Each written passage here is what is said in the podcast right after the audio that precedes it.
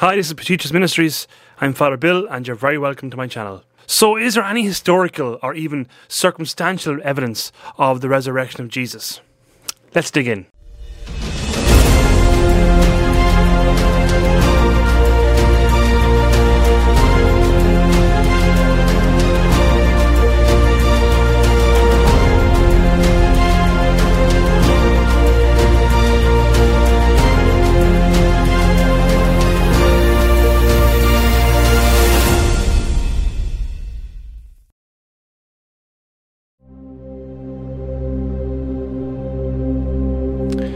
You know, to say that there has been a huge amount of confusion, but what it means that Jesus was raised from the dead is putting it mildly. I mean, I, I, I haven't heard, I hear it so often. Ah, sure, his spirit is what lives on now with God the Father, and it doesn't really matter what happened to his body in the tomb, etc., etc.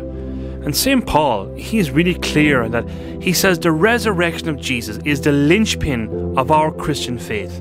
If Christ has not been raised from the dead, then our faith is futile.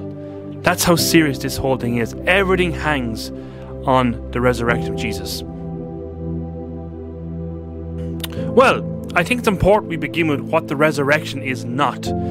The Jewish disciples of Jesus, they were not claiming that Jesus had come back to ordinary life, that he was resuscitated, in other words. I mean, if anyone takes a moment to look at the kind of death that Jesus had endured, nobody could survive the brutality of the crucifixion. I have actually a video of the crucifixion with a, a medical and a historical analysis. It's worth looking at if you get a chance. It's on my channel. But nobody could survive the crucifixion. Even those whom he raised back to life during his ministry, like Jairus' daughter, for example, Lazarus or the widow's son, etc., they all died again. And secondly, his disciples, they weren't claiming that Jesus' soul was now with God, um, the kind of way we talk about when our loved ones pass away at their funerals. I mean, this is very clear, as not one of his disciples went around proclaiming that the, the Spirit of Jesus with God. No, instead, everybody, they were very specific and clear that Jesus was alive, that he was resurrected in his own body. In other words, something extraordinary, radical, and fundamentally different happened to the body of Jesus. This was new and something that had not happened in the world before. So, what is the resurrection? What are we talking about here? Well, what is clear by the thousands of people who encountered the resurrected Jesus is that Jesus has a body. The resurrected Jesus has a body, has flesh. I mean, this is this wasn't some ghost that they were seeing. I want to bring it back to Luke's gospel, right, where Luke describes the, the moment where the disciples encountered risen Jesus, and he has to calm them down because they are frightened out of their mind because I think it's a big ghost they're watching at. He, says, See my hands and my feet, that it is I myself. Touch me and see, for a ghost does not have flesh and bones, as you see I have. And then they're still scared of this extraordinary events, and Jesus, he asks them, Do they have anything to eat? And I give them some fish to eat. And there he is, eating in front of them. Now, a good uh, priest friend of mine, Father John MacDonald, here in the Archdiocese of Dublin, he said, um, which something I think it sums all this up. He says, and I quote, "A ghost does not eat toast." He's so right. I mean, in other words, everybody, the man that these disciples saw die is now alive and eating food in front of them. And what this tells us is that Jesus is alive with the same body he was killed in, as he shows the disciples the very wounds of the crucifixion. And even when poor old Thomas starts to doubt, he says, I will not believe until I can put my hands in the side and in the wounds of the crucifixion. And Jesus, when he appears to the apostles again, he allows Thomas to put his hand in the very wounds that killed him on the cross. And what does Thomas say? My Lord and my God. He believes then. So, friends, the crucifixion has literally left marks on Jesus' body. And therefore, this confirms for the disciples, but also for you and me, that it is the same Jesus who died on the cross a couple of days earlier. But you know what? This event, it also tells us that Jesus' body is now very, very different from our own earthly bodies because we see Jesus in the gospel accounts. He's able to walk through locked doors and appear wherever he wants, whatever he wants, as he wills. And it's what St. Paul calls a glorified body, a body that has been radically changed. Now, look, I know some of you are thinking, how could anybody believe such a thing? Well, even if you don't believe in the resurrection of Jesus, you need to explain historically how it was that the very first disciples and then thousands and thousands of Jews, as well as pagans and Romans and Greeks, etc., they came not only to believe that this was 100% real, but that it was dramatic enough that it changed their set of beliefs and values. And, and many of them were even willing to be put to a torturous death for proclaiming the resurrection of Jesus. And you know, friends, I also want to make a very important point that, which is a point that's always poised at the ancient peoples, that be them Jewish, pagan, whatever, that they were more gullible than we are today. That is not so. Those people back then, they were no more gullible about miracles than most modern modern people are. I mean, look at, I hear it so often. You know, people, a lot of people today think that when we die, we become a butterfly or a little robin. You know, and, and, and these Jewish people back then who proclaimed such an extraordinary event as Jesus' resurrection of the dead were met with doubts, ridicule, suspicion by some of Jesus' own disciples. And look at, at the end of the day, any sane person back then or even now will understand that ordinarily dead people stay dead. So it's understandable that people have difficulties in in believing the resurrection of Jesus something happened to the body of Jesus. Okay, this whole thing begins with the, the discovery of the empty tomb. As Bart Ehrman says, I quote, all our sources agree that Jesus was dead and buried, and on the third day, a Sunday morning, his tomb was empty. End quote. That is an historical fact, okay? Historical fact. The dead body of Jesus, which was placed into a tomb that Joseph of Arimathea owned, was now gone. That body was now gone. I mean, even Mary Magdalene's first response when she sees the empty tomb, she asks, Who has stolen Jesus' body?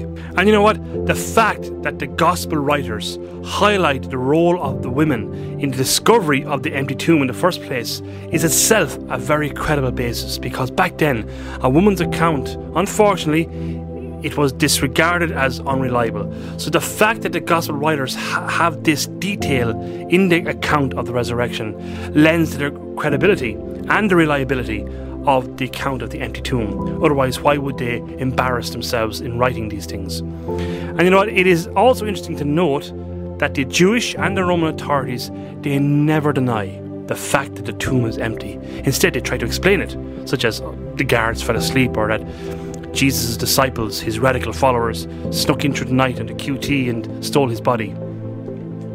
I mean, look, it's hard to believe that the disciples came in in the middle of the night, okay, and stole the dead body of Jesus, which was being which was behind a huge stone sealed and guarded by a cohort of either Roman and or temple guards without anybody waking up.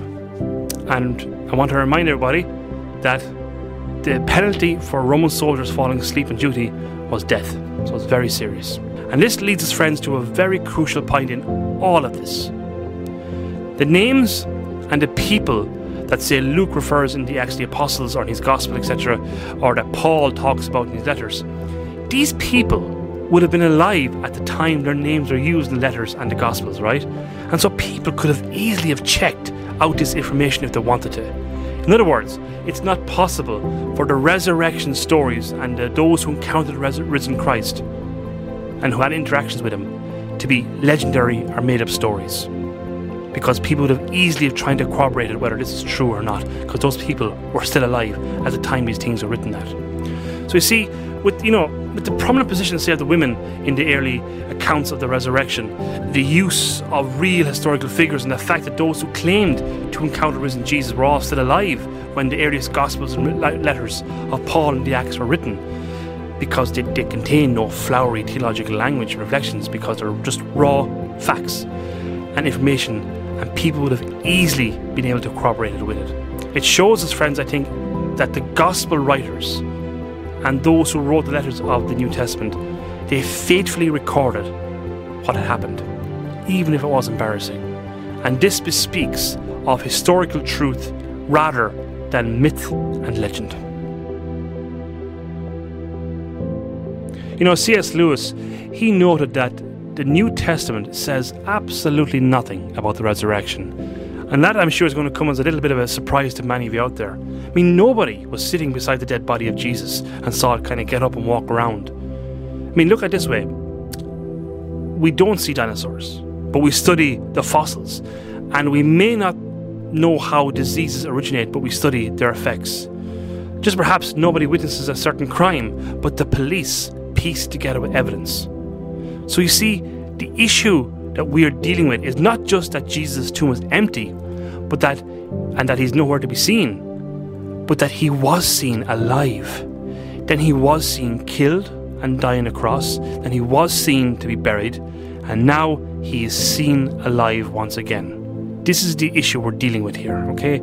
And perhaps the greatest witness of the resurrected Jesus, not the resurrection itself, but the risen Jesus, is St. Paul. I mean, he was a Pharisee, let's not forget about this. He hated anything that disrupted the traditions of the Jewish people, and to him, this new movement called uh, Christianity would be uh, the height of disloyalty in his eyes. I mean, he even executed Christians whenever he got a chance, and then, bang, all of a sudden, he joins them. Why? Why did Paul, St. Paul, do a 180 degree turn and become probably the greatest proponent of the Christian faith ever? Well, he said himself it was because he saw and he interacted with the risen Jesus himself, and that Jesus appointed him to be one of his apostles. Friends, St. Paul, he is a personal eyewitness and his writings are first hand testimony of the resurrected Christ. And on top of that, he also speaks about the hundreds and hundreds of people that Jesus physically appeared to at the very same time. People whom Paul also tells us is still alive to tell their account of the risen Jesus. And again, why would Paul tell us of these people who could easily have checked it out for themselves? I mean, he wouldn't have said this if he knew they wouldn't back him up. Simple as that. This is common sense at the end of the day that we're talking about here. And you see, everybody, Paul and the early Christians who met the risen Jesus claimed to do so in a public event. This wasn't something hidden or secret. A lot of people at the same time saw the risen Christ. So, what and who they were looking at was outside of their own minds. I mean, this wasn't inside their own heads or something going on psychologically, this was in front of them. As the German historian Hans von Campenhausen once said, and I quote, these accounts meet all demands of historical reliability. End quote. Let's go through some of the circumstantial evidence of the resurrection. First, we know that the disciples and his followers were deeply depressed after his death on the cross, and so they, they, they dispersed, and some of them went back to their old jobs.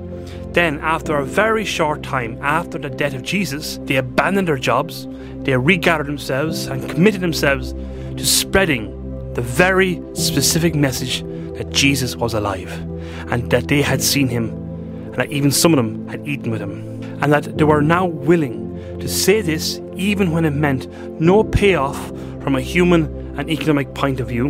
In fact, some of them ended up eh, being ridiculed, put into prison, and even some into a torturous death. You see, they were convinced beyond a shadow of a doubt that they had seen and even eaten, like I said, with Jesus after his death on the cross.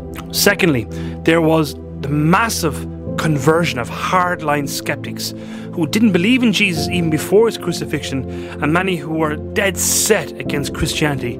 All of a sudden, just like St. Paul, turned around and adopted the faith after Jesus' death.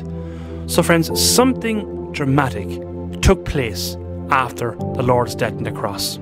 Thirdly, we have to remember that we're dealing and talking about committed Jewish men and women who had been captured by Babylonians, Assyrians, Persians, and are now under the iron grip of imperial Rome. And even through all of that, they kept their Jewish customs alive. because their Jewishness was part and parcel of their identity, and they taught the structures and the customs down throughout the generations. And yet, all of a sudden, they abandoned these institutions at the risk of eternal damnation for going against the Jewish faith. I mean, all of this only after a very short while after Jesus' death. Thousands upon thousands of Jews are now following the new Christianity and are willing to give up their social institutions. Again, friends, something extraordinary happened for them to do this. I mean, they even stopped offering sacrifice in the temple, okay? And they even dropped the scrupulous 1500 year tradition of the Holy Sabbath. And instead, they changed their worship to a Sunday. Why a Sunday? Because Jesus rose from the dead early on a Sunday morning. So, how can you explain in such a short time how not only one Jew but thousands upon thousands were willing to give up the institutions and the practices and have served them socially and theologically for centuries? Because they had seen the risen Jesus. Fourth, the emergence of the sacraments of baptism and Eucharist in the early church are key in this as well. I mean, the first followers of Jesus, they didn't just get together to remember how cool or, or how great a teacher Jesus was, but they came together to celebrate a meal, okay? To remember Jesus having been killed in a grotesque and humiliating way. It's why we still have gruesome crucifixes in our, some of our churches. Why? Because the early Christians, as we do today, realized that Jesus' death was a necessary step to a, a greater victory, that his murder was not the last word, that this rising of the dead conquered death itself. The sacraments of the Eucharist and baptism in particular are integral in our participation, not only in the death of the crucifixion, but more importantly, in Jesus' rising to life. And fifth, the emergence of the Holy Church. This began almost immediately after the crucifixion. That I mean, think about it. Within 20 years, the early church had reached the heart of the capital of imperial Rome. I mean, who would bet that a ragtag group of people claimed that a crucified carpenter rose from the dead would be so successful in such a short period of time? Nobody. Again, something dramatic happened for these group of followers to be so successful in such a short period of time. And finally, let's not forget the ongoing encounters with Jesus, the fact that billions upon billions of people over the past 2,000 years and right up to today continue to have a personal relationship with Christ, uh, both rich and poor, educated or not, doesn't matter. All testify that more than any single thing in their lives, Jesus has changed them. And we can't have a transforming relationship with someone who's not alive. The church is still here after 2,000 years.